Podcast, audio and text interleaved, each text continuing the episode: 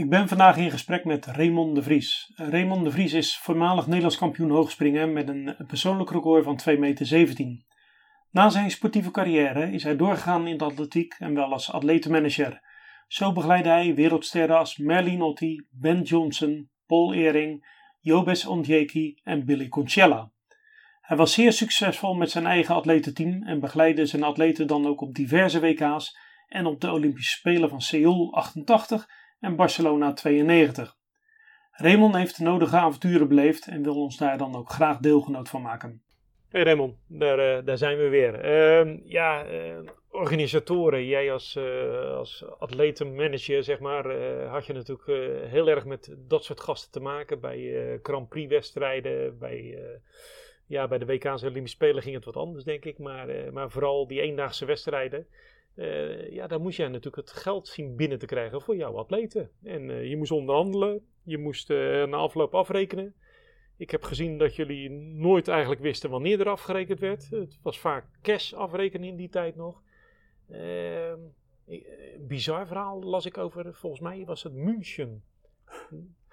dat je daar met een of andere ja, tussenpersoon in eerste instantie ook nog moest onderhandelen. Ja, er zijn in die tijd ging alles nog cash. Althans bij mij. Ik geloof dat er wel een paar, uh, paar, een paar managers begonnen met niet met cash werken.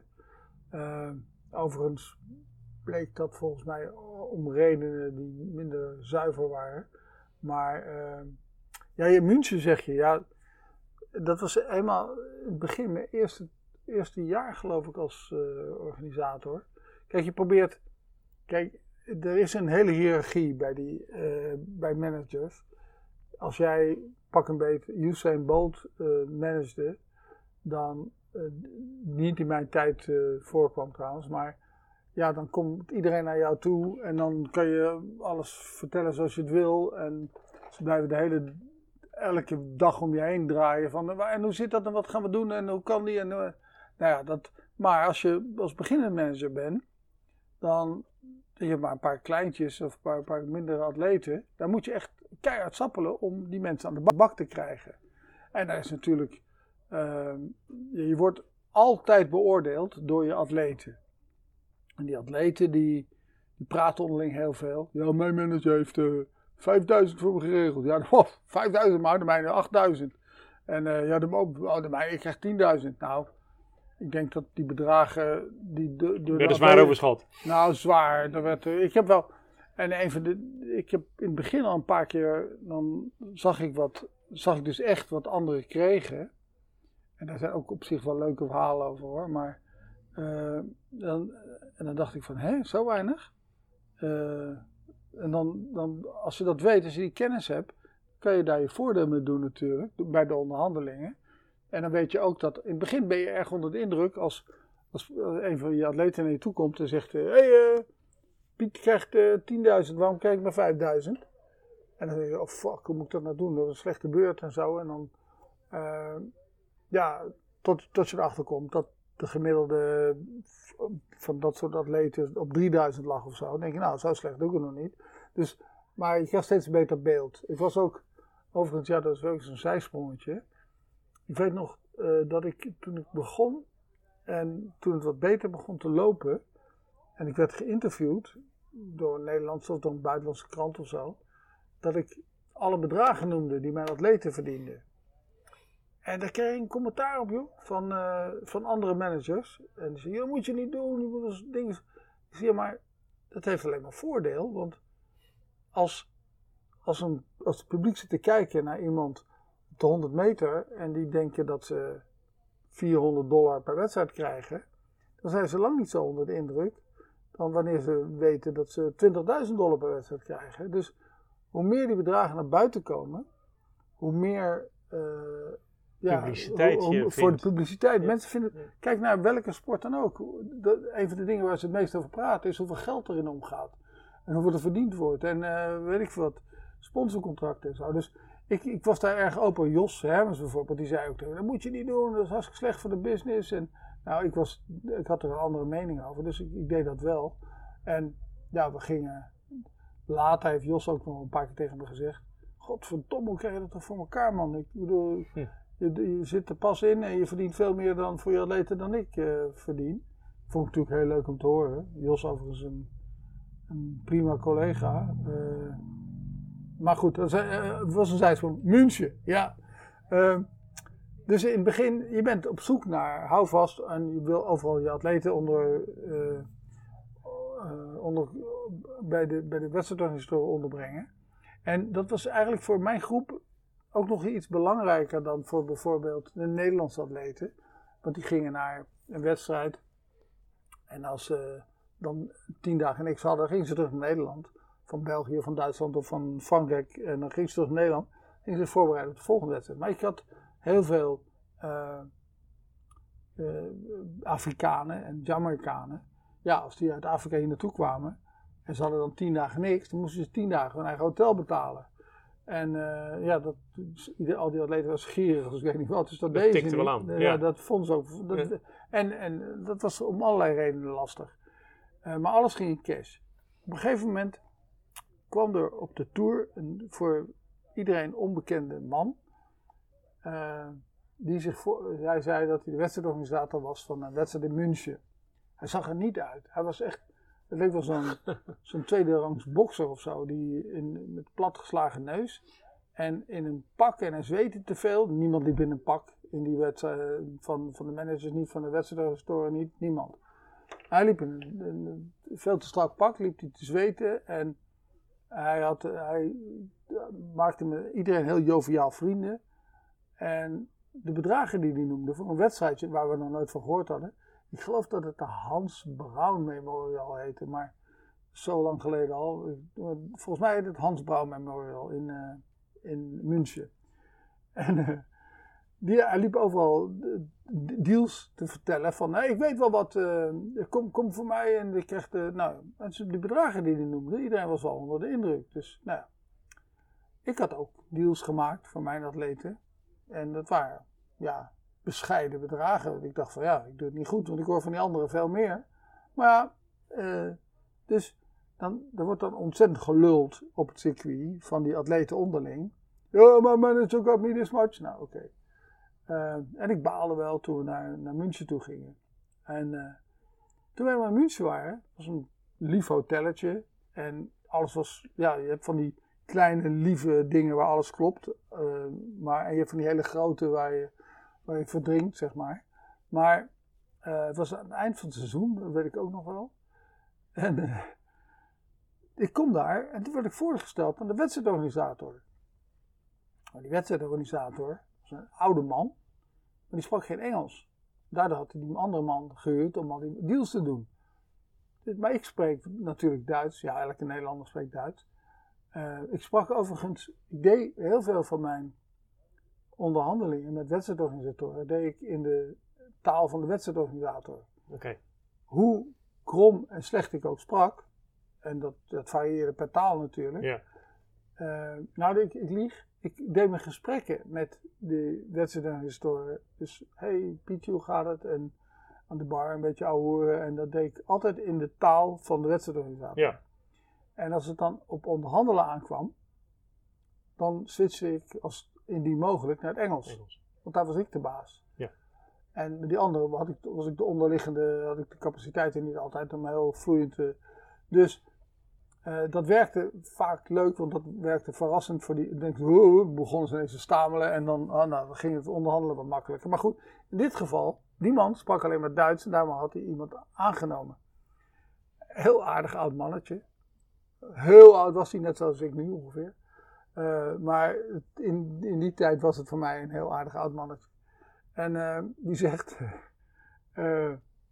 Ah, meneer de Vries, oh, u spreekt Duits. Oh, wat fijn dat u Duits spreekt. En, eh, want ik, ik kan met niemand praten en zo. Ik zei: Nou, is goed. Ik wil even een kopje koffie drinken. En eh, met hem zitten kletsen. Hij zegt: Ja, hij zegt, meneer de Vries, ik weet het niet hoor, maar ik heb die meneer, weet ik veel die heette, die box. Hij zegt: Ik heb die meneer ingehuurd, maar ik hoor allemaal bedragen dat ik denk van. Dat hebben we niet, zoveel hebben we niet. Hoe moet dat nou? Ik dacht, oh jee, dat is leuk. Dus eh, ik zei, nou, ik wil u wel helpen. Met, eh, de- want in die tijd was het nog zo werd er op de, na de wedstrijd, toen nog na de wedstrijd geloof ik, ja, na de wedstrijd, kwam er een, uh, hing er een briefje op de deur van de wedstrijdorganisator. En dan schreven managers hun naam en in die volgorde werden die mensen ook behandeld.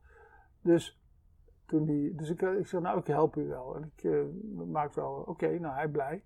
Dus hij sprak me tijdens de wedstrijd steeds aan. En zo van, ik was een steunpunt, want ik was ineens ja, de enige met wie hij kon praten. En uh, toen, uh, toen kwam het op het uitbetalen aan. Dus dan zit, na de wedstrijd zit zo'n hele gang. Ja, is geen gezicht. We zaten vaak in vijf sterren hotels en dergelijke. Maar je zat er dan, zo'n gang van zo'n hotel zat dan helemaal vol met Alle managers. Makelaars, maar, maar, ook, maar ook, uh, ook atleten zelf. Atleten zelf, die alleen die geen makelaar, manager ja, hadden. Ja. Maar die zaten dan gewoon te wachten. Urenlang soms, hè? Gewoon te wachten tot het uitbetaald werd. Dus uh, daar was ook, man, er hing een mooie lijst aan de deur. Dus ik kwam met, met die man bij, bij zijn hotelkamer. En waar die lijst aan de deur hing. En ik loop met hem naar binnen. Nou, iedereen schreef, hé, hey, je staat niet op de lijst. Ik zei, ja, sorry, maar ik moet die meneer helpen, want het is... Uh, dus, nou, iedereen nog boos, maar ja, ze begrepen ook wel, ja, het kon moeilijk, er was geen spel tussen te krijgen. Dus ik ga met die man naar binnen en hij, hij zegt, ja, ik, ik weet niet hoe dat moet. Hij zegt, die man heeft zoveel beloofd, dat heb ik niet. Ik zeg, nou, hoeveel heeft u dan? Ja, het is echt. Hij zegt, ja, ik zei 25.000 dollar. Ik, ik wat? Het was bijna. Ik had toen nog een heel klein groepje. Het was bijna het volle bedrag wat ik... Jouw gage. Uh, nou, Tenminste, wat uh, voor jouw atleten. Voor, voor mijn atleten. Ja. Ik geloof dat ik 23.000 had ja, of zo. Ja. En uh, toen ging hij... hij was helemaal zenuwachtig. Ik zei, nou, dat regel ik wel. Dus ze laten we eerst maar onze bedragen maar doen. Dus hij ging betalen, ging hij, ging hij tellen. 100, 200, 300, 400, 400. Uh, oh, moest weer opnieuw beginnen. In ieder geval, zei, laat mij maar. Dus ik telde mijn geld uit. Geloof dat het 23.000 dollar was of zo. En uh, hij zegt, ja, wat moet ik nou verder? Ik zei, nou, wacht maar. Dus ik ging naar buiten. Ik zei, dames en heren, uh, ik heb slecht nieuws.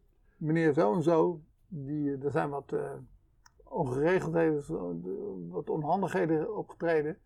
Dat zal niet bij meneer Boksneus zijn. Die heeft er een zootje van gemaakt. Maar deze meneer die wil dat allemaal goed regelen.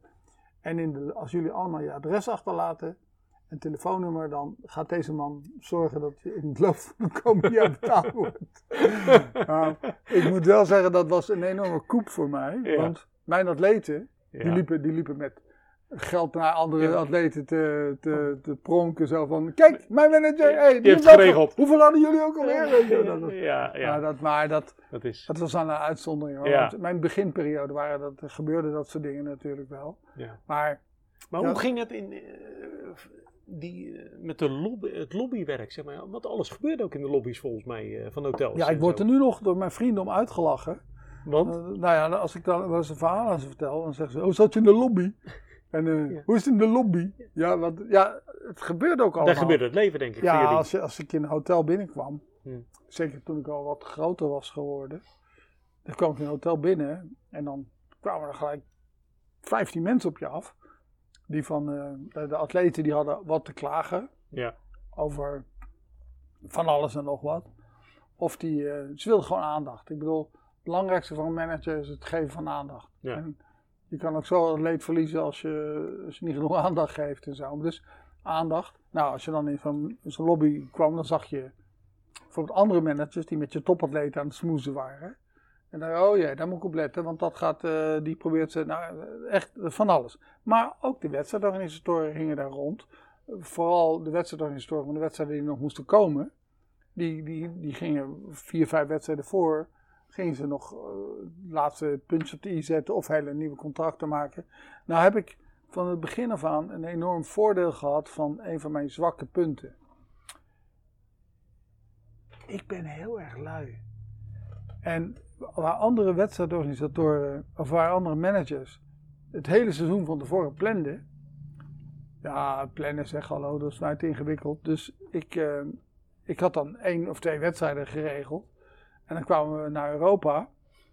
En dan gingen die. Uh, ja, toevallig gingen mijn atleten elke wedstrijd beter lopen. Dus ze werden steeds interessanter voor wedstrijden. Dus die, ik kan steeds opnieuw. Kijk, als jij in het begin van het seizoen vastlegt dat iemand 5000 per wedstrijd krijgt. Dan wordt het nooit meer. Dan kan je het, is heel, moeilijk, heel moeilijk om daar meer. Ik heb ook wel hele aparte voorbeelden gehad van hoe dat wel kon. Maar eh, dan, dan, dan zit je vast aan die 5000 en afspraak is afspraak. En, eh, maar bij mij was het van, eh, ja, ze, ze dachten wel, ja, die groep van de Vries, die, die heette op een gegeven moment Groep de Vries. Maar die groep van de Vries, die hoeven, we- die hoeven we niet zo nodig. En dan liepen een paar van mijn mensen supertijden. Oh ja, moeten we hem toch hebben. Nou ja, dan was het onder het scherp onderhandelen. Wat mij ook een goede reputatie bij de atleten opleverde, maar een slechte bij veel wedstrijdorganisatoren. Ja, die de Vries, die enzovoort. Nou goed. Ja, die, die, die kwamen tijdens het seizoen, dan praatte je met ze en dan soms dan wilden ze één of twee hebben. Ja, dat accepteerden we natuurlijk niet, want dan moesten we zeggen van ja, moet je ook Pietje nemen. En er waren allerlei trucken voor. En eh, dus de, er waren ook managers waar ik het dan eh, ethisch helemaal niet mee eens was.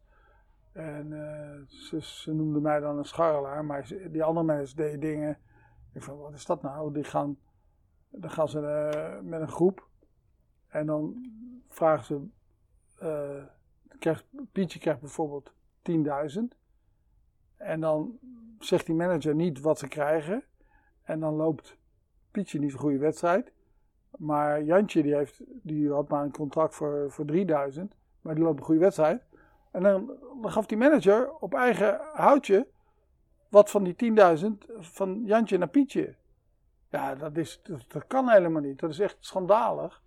En in het begin, Ja, toen ik net. Ze gingen schuiven met gelden van, eh, Ja, van, de andere, andere atleten. maar Ja. maar eh, dat komt een beetje, die hele cultuur, toen ik, toen ik begon met managen, toen was dat nog een hele vreemde situatie. Dan die managers, die, die wedstrijdorganisatoren, die hadden dan meestal eh, een soort van die, van die groezelige vriendjes onder elkaar met, met Amerikaanse schoolcoaches. en dan kwam zo'n schoolcoach en die ging dan met een groep naar, naar Europa. En dan kreeg hij bijvoorbeeld 50.000 dollar voor die groep. Ja. En dan zorgde hij wel dat het goed kwam. Ja, ik zit nu een gebaar te maken van eh, laat, mij, laat het maar aan mij over, maar die gebaren zie je niet zo goed op een podcast. Maar dan zei, dan zei die vent van, eh, het komt wel goed. En dan kwam hij met eh, een groepje van 20 atleten of zo. eh, voor 50.000 dollar. En dan wat er gebeurde op die wedstrijd, dan zei zo'n wedstrijdorganisator, dat merkte ik eh, toen ik pas begon. Dan zei de wedstrijdorganisator, en hoeveel voor jou? Toen mij dat voor het eerst overkwam, en hoeveel wil jij? Hè? Niks. Ik, krijg geld van mijn atleten. Ik werk voor mijn atleten. Ja, maar dan, dan krijg je ook, noem, maar, noem maar hoeveel je nodig hebt. Ik zeg, dat doe ik niet, want ja, dan, dan werk ik niet meer voor die atleten. Dat, ik bedoel, geef mij maar de helft en dan, dan geef ik mijn atleten wat minder. Of, ja, Zo werd het echt gedaan, hè. Ja. En dat is later, ik, ik geloof, ik durf te zeggen dat het ook wel een beetje met mijn invloed te maken heeft gehad. Is dat veranderd naar iets zakelijker eh, afspraken. Ik krijg een percentage van de atleet. En daardoor, mijn belang is het voor die atleet zoveel mogelijk binnen te halen. Ja, dat viel bij die wedstrijdorganisatoren niet zo goed. Want ja, ze hadden makkelijk, ze hebben erg veel geld verdiend in die tijd, eh, in, het begin. En dat, ja, dat, werd, dat werd steeds eh, rebelse meneren zoals ik vonden ze niet leuk. Nee. En daar, ze probeerden ook wel tegen te houden. Zeggen, je mag niet, want je moet een licentie hebben. Die bestonden helemaal niet. Maar ze deden van alles om dat te voorkomen. Maar ja, je kreeg, ik kreeg natuurlijk ook hele goede banden met sommige wedstrijdorganisatoren. Hele toffe. En met anderen wat minder. En op een gegeven moment toen ik heel sterk werd. Ja, wilde iedereen mijn vriendje zijn. Want ja, anders konden ze mijn atleten niet krijgen. En ze, ze hadden ook zo'n puntensysteem. Dat die wedstrijdorganisatoren kregen per prestatie op een wedstrijd kregen ze een ranking. En dat, daar hing ook heel veel van af.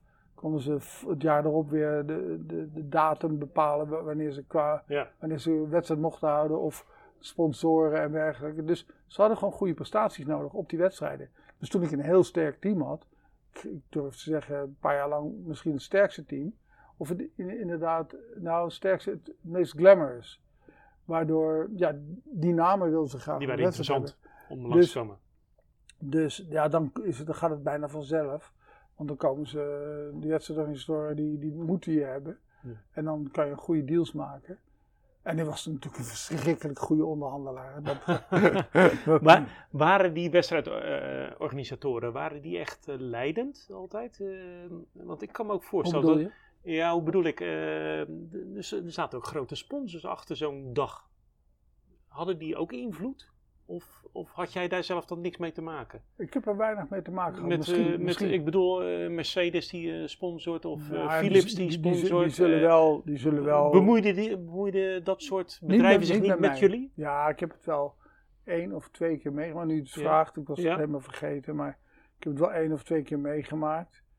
Maar... Want ik kan me voorstellen dat, dat zij zeggen, ja, ik wil uh, dat Merlinotti sowieso meedoet. Ja, maar dat zeggen ze dan tegen die wedstrijd. Ja, precies. En die, en, uh, die moest het dan maar uh, ja, regelen. Moest, ja, daar, daarom was het toen ik eenmaal een aantal grote sterren had. Ja, ja dat is heel makkelijk werken. Dan, en dan had ik ook wel medelijden met die gasten die, die drie atleten hadden, of vier atleten en één was geblesseerd. En één was geblesseerd en weet ik veel wat. En die hadden het echt moeilijk, hè. Dat was... Ja, die werd ook sommige wedstrijden Ik herinner me Jackie de La Pierre van de grote Lausanne meeting. Wat een lul was dat zeg. Die, hoe die ook tegen zich tegen. Uh, hoe die zich hoe die tegen uh, mindere goden was. Dat was echt verschrikkelijk eikel. Ja, dan neig je er ook naar om ook een eikel tegen hem te zijn. Maar uh, nee, die wedstrijdorganisatoren deden er alles aan. En die hadden onderling natuurlijk ook wel ja, deals. Contacten met elkaar. Ja, contacten met elkaar. Die wisten wat. Uh, en als, maar sommige van die lui die wilden, als ze, als ze konden, wilden ze ook wel een beetje naaien natuurlijk. Hm. Als, ze, als ze de mogelijkheid hadden. Maar hm. ja, op een gegeven moment was ik dat, dat stadium wel ontgroeid. Ik had een, uh, de grootste wedstrijdorganisator in, uh, in Engeland. Was ook de hoofd van de bond. Andy Norman. En ja, die was een soort koning. En die deed alles wat hij maar wilde. Die, had ook heel veel invloed op andere wedstrijdorganisatoren in uh, de rest van Europa. Grote wedstrijden altijd. En die, ja, dat, die was altijd wel grappig. Dan uh, belde ik op. Uh, het ging nog gewoon met een telefoon uit het hotel en niet met je mobieltje. Nee. Tegen gigaprijzen trouwens. Ja. Dat is mijn enige onkostenpost. Maar dan belde ik op naar, naar Andy. En dan zei ik, wie heb je? Ik zei, nou, die, die, die, die, die, die. Moet je ervoor hebben? Nou, zoveel, zoveel, zoveel, zoveel, zoveel. Nou, waar moest ze vandaan komen? Nou, die vandaar vandaan, die van, van de wedstrijd ervoor. Bijvoorbeeld één kwam uit Stockholm en vier kwamen uit Oslo. En ja. oké. Dus uh, zo, moet ik die een week uh, onderhouden of zo? Ja. Oké, nou goed. Oké, dus die en die en die en die, die. Totaal, pak een beet, 110.000 dollar. Ja, oké. Dan kwam ik, in, uh, dan kwam ik aan en dan wou hij altijd gelijk, uh, gelijk alles regelen. Zei hij, zei hij, kwam ik het hotel aan. Dan zei hij, hé, uh, hey, kom even. Hij zegt, 70.000 dollar toch? Nee joh, zakken. 110, 110, zoveel heb ik toch nooit. Echt waar? Ja, oké, okay, nou is goed. En dan gaf hij mij, een aantal keren, gaf hij mij een blanco stuk papier om te ondertekenen voor mijn 110.000. Nou, ja, zal of zo horen. Dus dan tekende ik een blanco stuk papier. En dan kreeg ik zo'n een tas geld of een, uh, ja, ook wel eens van die vacuüm getrokken tonnen. Dus een ton dollars, ja. vacuüm getrokken en nog 10.000 erbij of zo. Ja. En, uh, maar die, die vacuüm dingen die telde ik zeker niet. Maar dan, ja, ik ga niet voor zijn nou, neus zitten tellen, want dan, dat was uh, not done. Not done. En nou, dat deed ik dan zo. En, en dat was bij hem altijd goed. Maar het was een onwijze bullebak, hè. Ik bedoel, tegen iedereen, als ze, als ze klein waren, konden ze op je hoofd gaan staan.